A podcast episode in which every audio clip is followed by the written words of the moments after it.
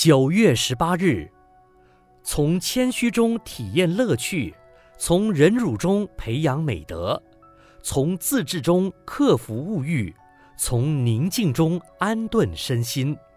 宁静肃穆是现代人追求的生活品质。身为现代人，也要有现代人的素养。举凡在公共场合、大众集会的时候，乃至一场讲演进行当中，千万不要任意走动，也不要吱吱喳喳。大家要肃静，这是听讲的条件，也是对讲者的尊敬与礼貌。甚至一场会议，任何一个人发言，大家也都要专心聆听，不可私自对谈，不可窃窃私语。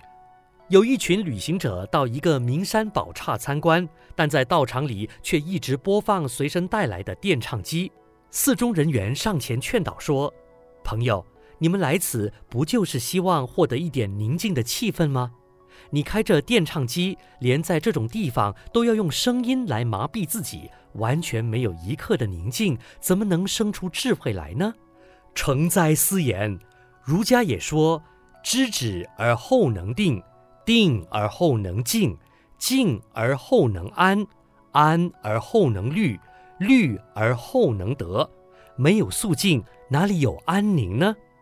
所谓宁静致远，佛教也讲究寂静，静才能拥有禅心，才能通达，才能和圣贤交流。